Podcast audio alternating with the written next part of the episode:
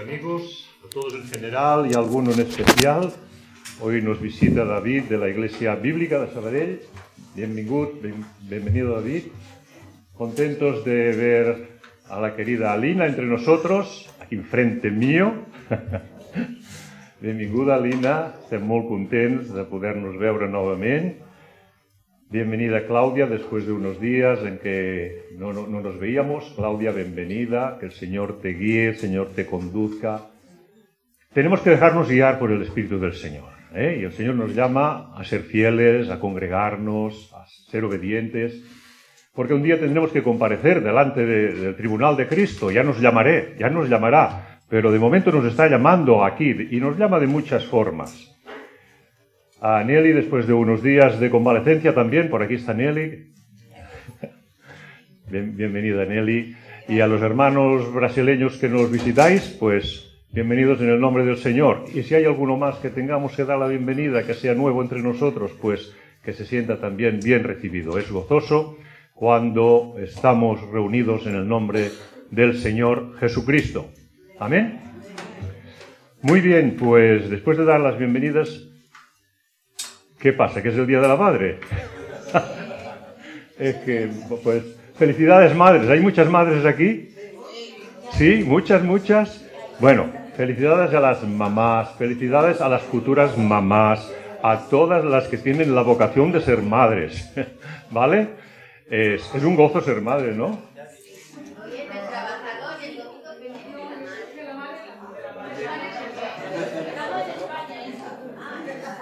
De las madres trabajadoras. De las madres trabajadoras, sí. Las madres no, no, no descansan nunca, que yo sepa, ¿no?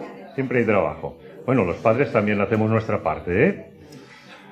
Sea como fuere, eh, es un gozo del Señor pues poder ser mamá, poder establecer una familia, poder educar a los hijos, poderse responsabilizar de su crianza y tener buenos frutos al final.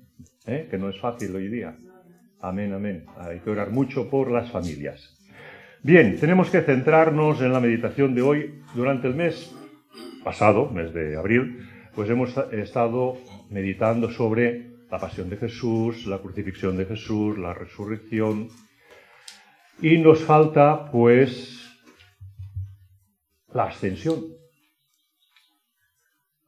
Jesús fue levantado al cielo, porque realmente el ministerio de Jesús, algunos lo pueden dar por terminado, pero no ha terminado. El ministerio terrenal sí ha terminado, pero el ministerio de Jesús está presente aún. Está en la gloria del Padre, pero tiene un ministerio aún pendiente. Algunos ya sabéis que en la Biblia, en el Antiguo Testamento, tenemos dos personajes que de una forma especial fueron levantados, fueron tomados no digo que fueran al cielo, mm, eso lo dejamos para Jesús, ¿eh? Pero sí que fueron arrebatados, caso de Elías, o el caso de Noé, que caminó con Dios y... Perdón, no, Enoch, ¿veis que me estoy haciendo viejo, eh? Bien, el caso de Enoch, que dice el texto que fue que desapareció. Desapareció porque lo llevó Dios. Vale, son dos personajes sin pasar por la muerte, que fueron arrebatados. Cierto. No vamos más allá porque tampoco se nos da más información bíblica, tenemos lo que tenemos y lo otro son especulaciones y no hay más, no tenemos más referencias. Pero el personaje central que hoy tenemos que meditar pues, es sobre Jesús.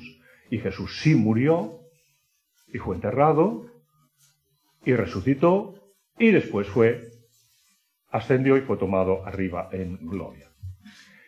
Aquí podríamos decir, no da más, no hablemos más de estos personajes descritos. Pero aunque sea por información, por conocimiento, porque debemos tener también cierto conocimiento, hay otro personaje que culturalmente en el cristianismo se cree que fue ascendida a los cielos, y es María. ¿Vale? Los que provenís de una cultura católico-romana o ortodoxa incluso, pues habréis sido informados o habréis pasado un tiempo de vuestra vida creyendo que María, Madre de Jesús, también fue arrebatada al cielo en cuerpo y alma. de, Jesús, cuando hablamos de Jesús, hablamos de la ascensión de Jesús. Y cuando hablamos de María, hablamos de la asunción de María. Los dos términos son diferentes el uno del otro. En el caso de Jesús, él mismo, por su poder, ascendió a los cielos. En el caso de María, fue arrebatada, fue tomada, fue conducida en cuerpo y alma, se cree, se dice, en cuerpo y alma al cielo, ¿no? Pero fue conducido o bien por los ángeles, o bien por su hijo, o bien por aquello que la tradición quiera decir. El tema es que a través del tiempo, a través de los concilios, a través de las homilías de los sacerdotes, de los cardenales y demás, se fue introduciendo esa, idea que, entonaba muy bien en el corazón de, de, algunos, en que la madre, la madre de ese ser tan especial que era Jesús de Nazaret, tenía que tener una distinción diferente al resto de seres humanos, ¿no? Eh, esa distinción se marca en el, ya desde el nacimiento, pero olvidemos ahora el nacimiento, y se marca también en la muerte. Entonces, María murió, pero resucitó y fue tomada al cielo. Figura como dogma de fe, y el dogma de fe es una verdad que no puede dudarse. El verdadero católico tiene que aceptar esa verdad cuando se convierte en un dogma de fe, y ese dogma de fe fue promulgado por el Papa Pío XII, y esto es muy cerca de nosotros, en el año 1950. O sea que, fijaros si tuvo tiempo y tiempo de eh, que esa, esa idea y esa doctrina fueran tomando forma en el seno de la religión de la Iglesia Católica Romana, de la Iglesia Ortodoxa, de la Iglesia Ortodoxa Oriental, porque hay ortodoxias distintas ahí también, de la iglesia anglicana, por lo menos de la iglesia anglicana alta, porque la iglesia anglicana alta es la que se llama popularmente también anglocatólica, ¿eh? porque tiene muchas similitudes con el catolicismo romano, si bien la iglesia anglicana baja ya se fue renovando, transformando para llegar a ser pues una iglesia evangélica, protestante de verdad. Pero engloba gran parte del llamado cristianismo esa creencia de que María fue arrebatada al cielo en cuerpo y alma también. Festividad, pues ya lo sabéis, 15 de agosto, exactamente. Y cuando llega 15 de agosto, los protestantes hacemos fiesta. ¿A que sí? Muy bien. Dicho esto, vamos a olvidarnos de lo que hemos dicho, o de parte de lo que hemos dicho, para centrarnos en Hechos de los Apóstoles, capítulo 1.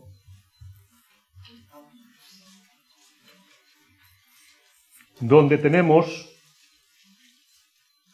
Hechos de los Apóstoles, es el segundo tomo que escribió Lucas, el evangelista, y después de escribir el Evangelio, dice, hay mucho aquí por decir y escribir, ¿no? Y empezó a escribir Hechos de los Apóstoles. Y de la misma manera que termina el libro de el Evangelio de Lucas, empieza Hechos de los Apóstoles, ¿vale? Con una descripción un tanto más amplia de lo que es la ascensión del Señor. Hechos de los Apóstoles capítulo 1. En el primer tratado, o Teófilo, hablé acerca de todas las cosas que Jesús comenzó a hacer y a enseñar hasta el día en que fue recibido arriba después de haber dado mandamientos por el Espíritu Santo a los apóstoles que había escogido, a quienes también, después de haber padecido, se presentó vivo con muchas pruebas indubitables, apareciéndoseles durante cuarenta días y hablándoles acerca del reino de Dios. Y estando juntos, les mandó que no se fueran de Jerusalén, sino que esperasen la promesa del Padre, la cual les dijo, oísteis de mí porque Juan ciertamente bautizó con agua, mas vosotros seréis bautizados con el Espíritu Santo dentro de no muchos días. Cuando corresponda, Dios mediante, hablaremos de la venida del Espíritu Santo, de Pentecostés, muy importante también. Entonces los que se habían reunido le preguntaron diciendo, Señor, ¿restaurarás el reino de Israel en este tiempo? vemos que tienen una mentalidad muy localista, muy, muy centrada en el judaísmo. ¿Ah? El reino de Israel, el reino de Israel. Y Jesús les dijo, no os toca a vosotros saber los tiempos o las sazones que el Padre puso en su sola potestad. Y la respuesta es otra, ¿eh? Jesús va por donde le interesa ir. Pero recibiréis poder cuando haya venido sobre vosotros el Espíritu Santo, y me seréis testigos en Jerusalén, en toda Judea, en Samaria y hasta lo último de la tierra. Y habiendo dicho estas cosas, viéndolo ellos, fue alzado y lo recibió una nube que le ocultó de sus ojos. Y estando ellos con los ojos puestos en el cielo, entre tanto que él se iba, he aquí se pusieron junto a ellos dos varones con vestiduras blancas, los cuales también les dijeron, varones Galileos, ¿por qué estáis mirando al cielo? Este mismo Jesús que ha sido tomado, que ha sido recibido de vosotros al cielo, así vendrá como le habéis visto ir al cielo. Acaba de irse y ya tenemos la promesa de su retorno. Gloria al Señor. Gracias, Padre amado, por esta tu palabra tan, tan especial y que recibimos con mucho cariño, con mucho afecto, con mucho amor, con mucha gratitud. Gracias por poder seguir los pasos de tu Hijo Jesús en su ministerio aquí en la tierra y porque nos da una perspectiva de cuál es, continúa siendo su ministerio allá en tu reino. Gracias por ese nombre único en el cual hay salvación. Gracias por su sacrificio, por su entrega, por su humillación, por su sometimiento por su amor, por su delicadeza, por todo cuanto Él manifestó estando entre los hombres.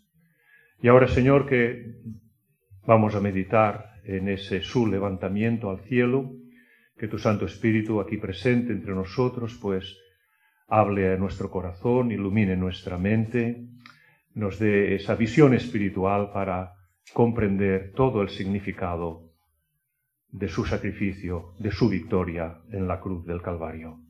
Bendecimos tu nombre, te damos gracias en el nombre precioso de Cristo, tu amado Hijo, Señor nuestro. Amén.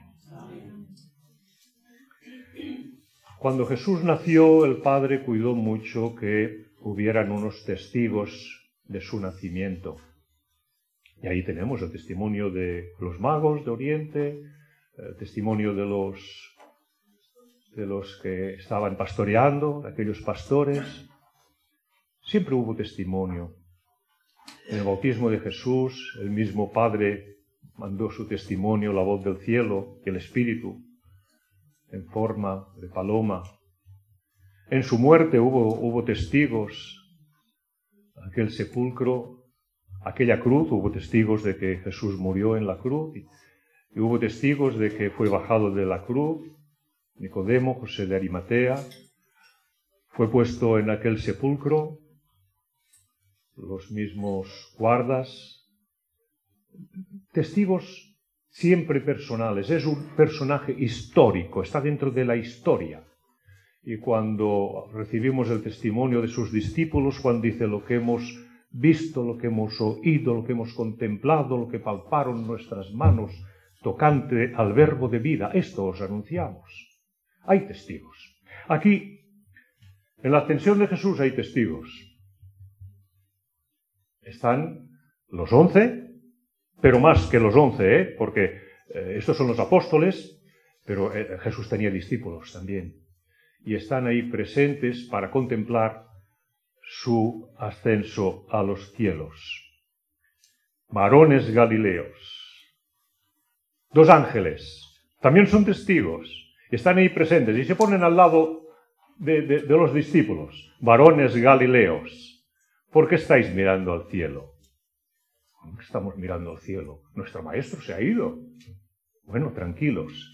Este mismo Jesús, que ha sido tomado de vosotros al cielo, así vendrá como le habéis visto ir al cielo. Y Jesús ascendió y se lo dijo también tiempo antes, os conviene que yo me vaya, y si yo me fuera os enviaré el otro consolador que estará con vosotros hasta el fin de los días. No os dejaré solos, pero os conviene que yo me vaya. Y Jesús fue tomado al cielo. Y allí está, reinando. ¿Dónde está Jesús? En el cielo, a la diestra del Padre, como Rey y Señor, profeta, sacerdote y Rey. Profeta, sacerdote y Rey. Está haciendo sus funciones a favor de su iglesia y fue recibido en el cielo. La Biblia cuenta dos veces la ascensión de Jesús, ambos por Lucas, tal cual os he relatado. El final del Evangelio de Lucas y el inicio del segundo tomo que es escrito por Lucas, Hechos de los Apóstoles. Y empieza, termina y empieza con este relato de la ascensión.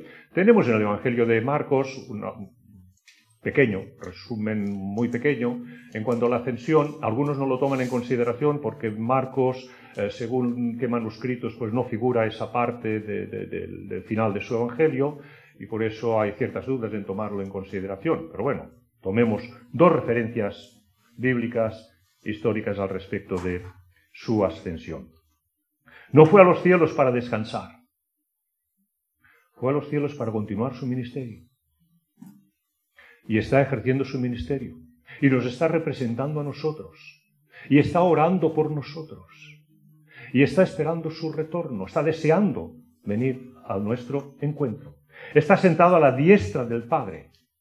Dice el salmista, la diestra de Jehová. Porque algunos dicen, ¿qué, qué quiere decir? ¿Qué representa sentado a la diestra del Señor? Pues el salmista nos da una perspectiva y dice, la diestra de Jehová hace proezas, grandezas, cosas grandes. La diestra de Jehová es sublime, la diestra de Jehová hace valentías. Expresa todo ese valor, todo ese poder, todo ese reinado que le corresponde a Jesús, por cuanto venció. Venció el pecado, venció al opresor, venció a la muerte, venció a Satanás, venció a todo enemigo, venció a la carnalidad, lo venció todo. Y le corresponde, pues, reinar. Y escribiendo a los creyentes de Roma, el apóstol Pablo dice con júbilo, con júbilo Cristo es el que murió. No hay nadie más que muriera a favor nuestro. Cristo es el que murió. Más aún, el que también resucitó. ¿Qué otro hay de dirigente de religiones, de sectas, que pudiera afirmar lo mismo? El que además está la diestra de Dios recibido por el Padre, aceptado por el Padre, reconocido por el Padre. El que también intercede por nosotros. y entonces pregunta, ¿quién nos separará del amor de Cristo? Si Cristo ha hecho todo esto a favor nuestro, a favor de los creyentes, ¿quién nos separará del amor de Cristo? Entonces continúa, Romanos 8, ¿eh? Lo podéis continuar en casa. Ni lo alto, ni lo bajo, ni lo profundo, ni ninguna cosa creada nos podrá separar del amor de Dios, que es en Cristo Jesús. Entonces, ¿qué está haciendo Jesús a la diestra del Padre? Orar por su iglesia, orar por los suyos, orar por su esposa. Es un verdadero esposo que tiene cuidado de su esposa. ¿Qué está haciendo Jesús a la diestra del Padre?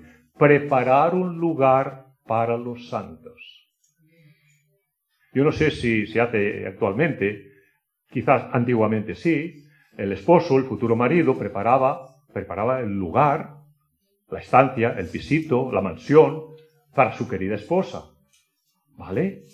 Eso es lo que está haciendo Jesús. Está preparando la mansión para ti, la mansión para mí, Tú no te la mereces, yo tampoco, pero la está preparando con mucho cariño, con mucho esmero, con mucho amor. En la casa de mi padre, muchas moradas hay. Voy, pues, a preparar lugar para vosotros. ¿Qué está haciendo Jesús? Esperando el momento de su regreso. Está dispuesto ya, preparando, porque ya está viniendo.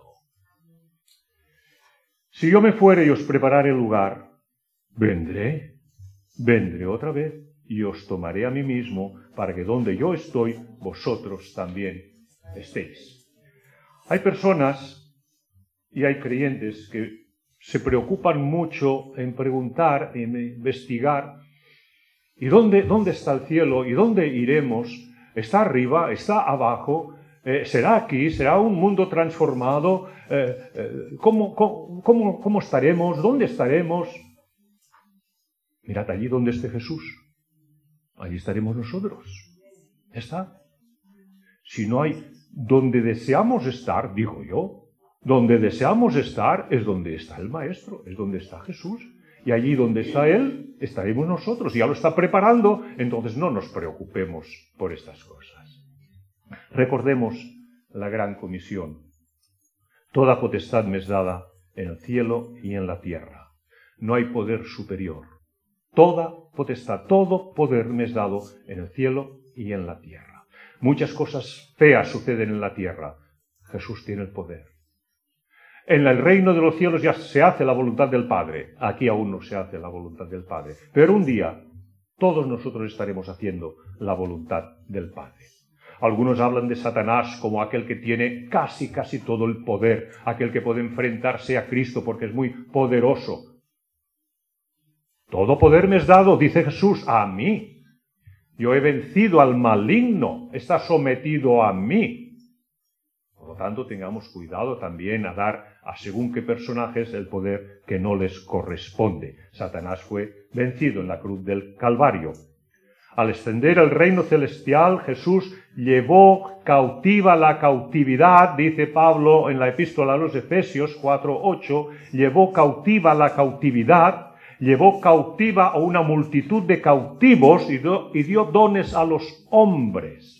Él se presenta como el guerrero vencedor. Cristo se presenta delante de su Padre Celestial como el guerrero vencedor o como el rey vencedor, con toda una cantidad innumerable de personas que Él ha redimido, que Él ha conquistado, que Él ha tomado de donde estaban, del poder del pecado, del poder de Satanás, y se los lleva cautivos porque le pertenecen.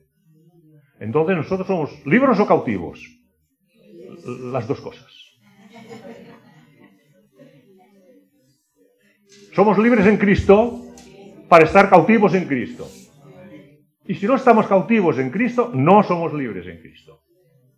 Pero ahí tendríamos que imaginarnos ese guerrero vencedor que se lleva eh, el resultado de su combate, de su victoria. Así lo hacían los reyes, así lo hacían los emperadores, así se presentaban delante de Faraón o delante del emperador romano o quien fuera, y pasaban allí todo el séquito de cautivos que, que traían. Así lo expresa también el comentarista Hendrickson, dice, una procesión triunfal, cautivos en fila, como si estuviéramos encadenados a un carro, y todos encadenados a un carro y todos siguiendo a Cristo, el capitán el vencedor, que va adelante. Pero esas cadenas son de amor. Esas cuerdas son de amor. Pero estamos encadenados en Cristo. No queráis otra libertad, ¿eh? No queráis otra libertad. Al ascender Jesús se llevó consigo a esta hueste de cautivos, y somos nosotros. Antes cautivos del pecado, después cautivos de Cristo. Entonces, ¿cuándo es que hemos estado libres? no hay tal libertad. O estamos cautivos del pecado y de Satanás, o estamos cautivos en Cristo Jesús. En Él tenemos la libertad, porque Él nos, nos hace nuevamente hombres, nuevamente personas. Aquello que perdimos en Adán, en Edén, nos lo devuelve cuadruplicado. Él es el segundo Adán, representante de una raza humana ya libre de todas aquellas ataduras que han venido por consecuencia del pecado. Se presentó pues ante el Padre como un rey victorioso, mostrando esa hilera interminable de hombres, mujeres que él ha tomado para su reino. Conoceréis la verdad y la verdad os hará libres. No tengáis miedo de ser cautivos de Cristo, porque conoceréis la verdad y la verdad es Cristo Jesús y esa verdad os hará libres. Nunca, jamás buscaremos otro tipo de libertad que la que Cristo nos da. Aunque sea una paradoja bíblica, aceptémosla porque la Biblia está llena de paradojas. Y tenemos que aceptar, son aparentes contradicciones, y tenemos que aceptarlas para estar en el centro de la verdad. Subiste a lo alto, cautivaste la cautividad, tomaste dones para los hombres. Es una cita que luego la expresa el apóstol Pablo en Efesios, tal como os he dicho, pero que es tomada del Salmo, del Salmo 68, 68, verso 18. Subiste a lo alto, cautivaste la cautividad para hacerla libre, tomaste dones para los hombres. Y cuando Pablo toma esta cita, la, transforma un poquitín, por decirlo de alguna, de alguna forma. Y Pablo dice, y dio dones a los hombres. Jesús dio dones a los hombres. El Salmo indica que primeramente, y creo que también es importante, indica que primeramente Cristo recibió esos dones. Y luego de recibirlos Él, todo viene de Él, todo pasa por Él, todo lo que recibimos viene de Él. Y después de recibirlos, los entrega para la iglesia. Y los entrega para la iglesia mediante el Espíritu Santo. Del Padre va al Hijo y del Hijo va al Espíritu y del Espíritu va a la iglesia. Esos dones seguramente pues son entregados a la iglesia, pero primeramente recibidos por Cristo, ganados con, con la finalidad de ser otorgados a la iglesia. Muy bien. En el día de Pentecostés, Pedro recuerda, nos recuerda a todos aquellos que oímos y que oían. Y dice, habiendo recibido del Padre la promesa del Espíritu Santo, Él, está hablando de Cristo, está hablando de Jesús, habiendo recibido del Padre la promesa del Espíritu Santo, Él ha derramado lo que veis y oís. Y es la manifestación de Pentecostés. Hablaremos otro día, Dios mediante. Y allí se da los dones de lenguas, y allí se da eh, el terremoto y el viento y las lenguas que, que aparecen sobre ellos. Todas esas cosas provienen de Cristo. Ha derramado lo que veis y oís. Desde la venida del Espíritu Santo al mundo a la entrega de cualquier don que ahora podamos poseer en la iglesia del Señor, todo viene gracias al perfecto sacrificio de Cristo en la cruz y en la ascensión y glorificación de Cristo en el reino del Padre.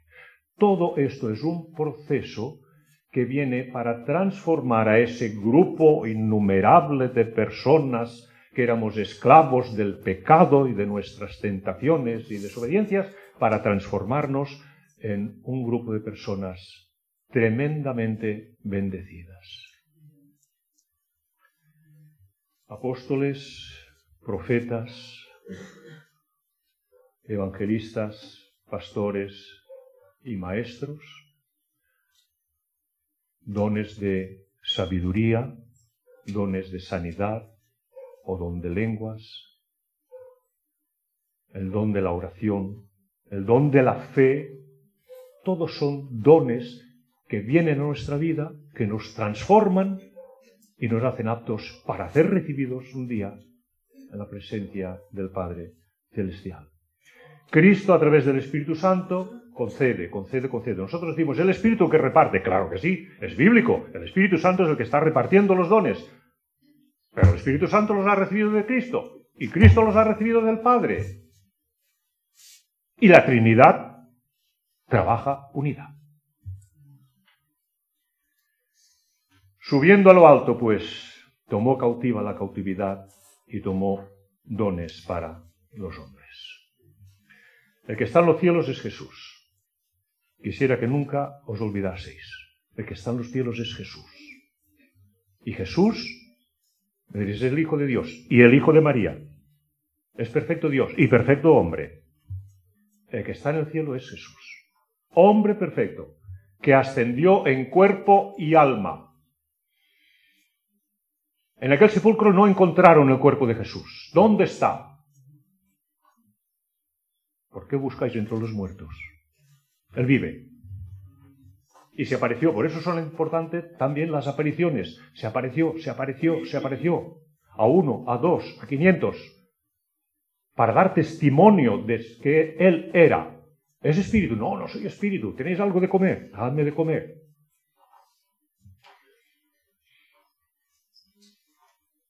Cuerpo y alma. La simiente de la mujer. El segundo Adán está en el cielo. En su cuerpo glorificado, ascendió a lo alto y traspasó a los cielos. Hebreos, vamos a, leer algunas citas de Hebreos. El capítulo 9.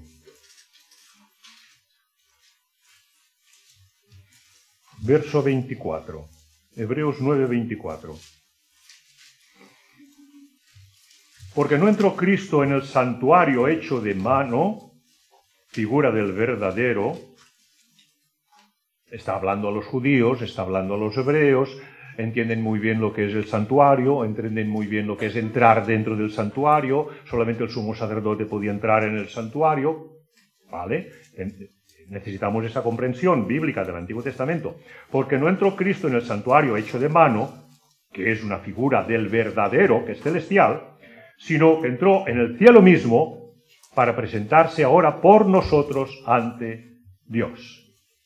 Entró en el lugar santísimo como sumo sacerdote, representándonos a nosotros, representando a su pueblo.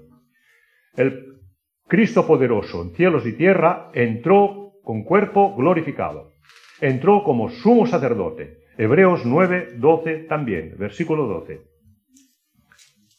y no por sangre de machos cabríos ni de becerros, sino por su propia sangre, entró una vez para siempre en el lugar santísimo, habiendo obtenido eterna redención. Ya no le era necesario entrar cada año, entrar continuamente. Entró una vez, es suficiente, no con sangre ajena de animales de sacrificio, sino con su sangre, que era el sacrificio perfecto.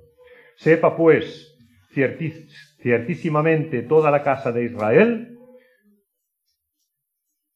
que a este Jesús a quien vosotros crucificasteis, Dios le ha hecho Señor y Cristo. Hechos capítulo 2, discurso de Pedro. Y Pablo en Filipenses nos dice, Dios también lo exaltó, le exaltó hasta lo sumo y le dio un nombre o el nombre, según qué traducciones tenemos, el nombre que es sobre todo nombre. No hay nombre superior a Él. No hay personaje superior a Él. Reafirmamos, todo poder me es dado en cielos y. Es el nombre por excelencia, para que en el nombre de Jesús se doble toda rodilla de los que están en los cielos y en la tierra y debajo de la tierra, y toda lengua confiese que Jesucristo es el Señor, para gloria de Dios Así lo afirmó también Jesús. Todo poder me es dado en cielos y tierra. El final del Evangelio de Lucas, al cual hemos hecho referencia, lo leemos en un momento, que habla de la ascensión de Jesús, nos dice, Lucas 24, verso 50. Y los sacó fuera hasta Betania, y alzando sus manos los bendijo. Y aconteció que bendiciéndolos, se separó de ellos y fue llevado arriba al cielo. Ellos, después de haberle adorado, volvieron a Jerusalén con gran gozo, y estaban siempre en el templo alabando y bendiciendo a Dios. Amén. Jesús se despide de sus discípulos como un sacerdote como lo que es el sumo sacerdote. El sumo sacerdote acostumbraba, pues, después de los sacrificios, bendecir a su pueblo, levantar las manos, bendecir a su pueblo. Jesús, el sacrificio ya lo había realizado. El sacrificio era él mismo, como víctima. Por lo tanto, sacrificio perfecto, estaba consumado. Si faltaba algo era la bendición sacerdotal. La oración sacerdotal también la había realizado. La oración sacerdotal segunda se encuentra en Juan 17. Preciosa oración. Decidme, ¿estamos nosotros presentes en la oración sacerdotal de Jesús? Sí. Busca Juan 17, y encontrarás que allí estás tú. Y no ruego solamente por estos, sino también por los que han de creer por el testimonio de estos. Entonces los que han de creer en el futuro, estamos allí representados en la oración sacerdotal de Jesús. Parece ser que quizás faltaba la bendición sacerdotal. Y aquí se efectúa la bendición sacerdotal del gran sacerdote. Penetró, pues, después de bendecirlos, penetró en el templo no hecho de manos, sino en el templo celestial. Y el mensaje es claro. A ellos y a nosotros nos está diciendo, el cielo está abierto. Este cielo que estaba cerrado, que solamente Dios de forma esporádica tenía sus mensajeros, o tenía sus ángeles, o tenía sus enviados, o tal, ahora es un cielo que se ha abierto, hay puerta abierta. Porque Él penetra en este gran templo, no hecho de manos, y entra como sacerdote, como profeta y como rey, en representación nuestra. Si recordamos las palabras de Esteban cuando su martirio, cuando fue apedreado, dice, Esteban, lleno del Espíritu Santo, puestos los ojos en el cielo, vio la gloria de Dios y a Jesús que estaba a la diestra de Dios y dijo, He aquí, veo los cielos abiertos y al Hijo del Hombre que está a la diestra de Dios. Por eso también los cielos fueron abiertos para que Esteban pudiera ver esa gloria de Dios y al Hijo del Hombre sentado a la diestra de Dios. Pero tampoco debe pasarnos desapercibido que hace esa mención Esteban de el Hijo del Hombre. Es el Hijo del Hombre el cual Esteban está viendo. Y el Hijo del Hombre es Jesús. Y Jesús es cuerpo y alma es el título mesiánico con el cual el mismo Jesucristo se refería a sí mismo tantas veces, el Hijo del Hombre. Cuando tenía que hablar de sí, decía el Hijo del Hombre. Ese es el título que me corresponde, el Hijo del Hombre. Y el Hijo del Hombre hace referencia al ser humano, perfecto en su humanidad, perfecto en sus atributos, perfecto en sus cualidades, perfecto en lo que corresponde que sea. El hombre sin caída, el hombre sin mancha. Lo demás son proyectos de hombre. Juan, en las visiones que Dios le mostró, también, también vio una puerta abierta en el cielo. Apocalipsis. Y él dice, miré, y aquí una puerta abierta en el cielo, y la primera voz que oí fue como de trompeta hablando conmigo. Dijo, sube acá, y te mostraré las cosas que sucederán después de estas. Y al instante yo estaba en el Espíritu, y he aquí un trono establecido en el cielo y en el trono uno sentado. La misma visión de Esteban la vio Juan. Arrebatado, no arrebatado, como fuere, pero el cielo estaba abierta, había una puerta abierta y la visión del trono con uno sentado, el Hijo del Hombre. Cristo ascendió a los cielos, cruzó los cielos, por su gran victoria, para representarte a ti, para representarme a mí, para un día poder recibir a su esposa, para preparar lugar para todo esto. Hay una puerta abierta y no olvidemos lo que Jesús dijo, yo soy la puerta. Por lo tanto, si tenemos que hacer un resumen de significado de la ascensión de, de Jesús, diremos, primero, representa el final de su ministerio terrenal. Por eso asciende. Consumado es lo que tenía que hacer en el mundo. Segundo, el éxito de la obra que el Padre le encomendó realizar en el mundo estaba terminado. Con éxito. Allí en la cruz parece que hay un ser derrotado, tremendamente derrotado. No, no está derrotado, tremendamente vencedor. Las incongruencias que presenta la palabra de Dios. Tercero, nos expresa el retorno a su gloria celestial de la cual él se había despojado, se había despojado de esa gloria, pero era suya y le corresponde. Padre, glorifícame tú con aquella gloria que tuve contigo antes que el mundo fuese. y obtuvo esa gloria porque es suya, solamente que había estado velada, oculta, durante el ministerio terrenal, porque vino a realizar la función de siervo, y siervo sufriente, y siervo servidor. Cuarto, ser exaltado por el Padre en posición de honor. Siéntate a mi diestra. Ser exaltado en posición de honor. Y esto lo vemos en Filipenses y en Efesios y en tantos otros lugares. Le corresponde el mayor trono, la mayor honra, la mayor gloria que se le puede dar, además de la gloria que le pertenece. Además de lo que, le, lo que era suyo, le corresponde la gloria de los actos del triunfo realizado. Quinto, tener la autoridad para preparar un lugar para su pueblo. Estoy aquí con una función. Preparo un lugar porque tengo un gran pueblo que se está preparando para venir al encuentro. Sexto, asumir la función de sumo sacerdote. No la puede dejar esa función. Tiene que continuar ejerciendo la función de sumo sacerdote y orar por su pueblo, orar por su pueblo y orar por su pueblo. Eso es lo que nos transmite la Escritura. Séptimo, mantener la promesa de su retorno. Es una promesa que Él va a cumplir. Amén. Está prometido que Él vuelve.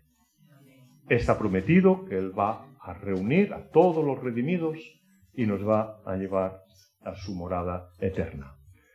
Aquellos dos mensajeros que se presentaron junto a los discípulos dijeron, Así como le habéis visto ir al cielo, así vendrá también a vosotros. El retorno será igual a la ira.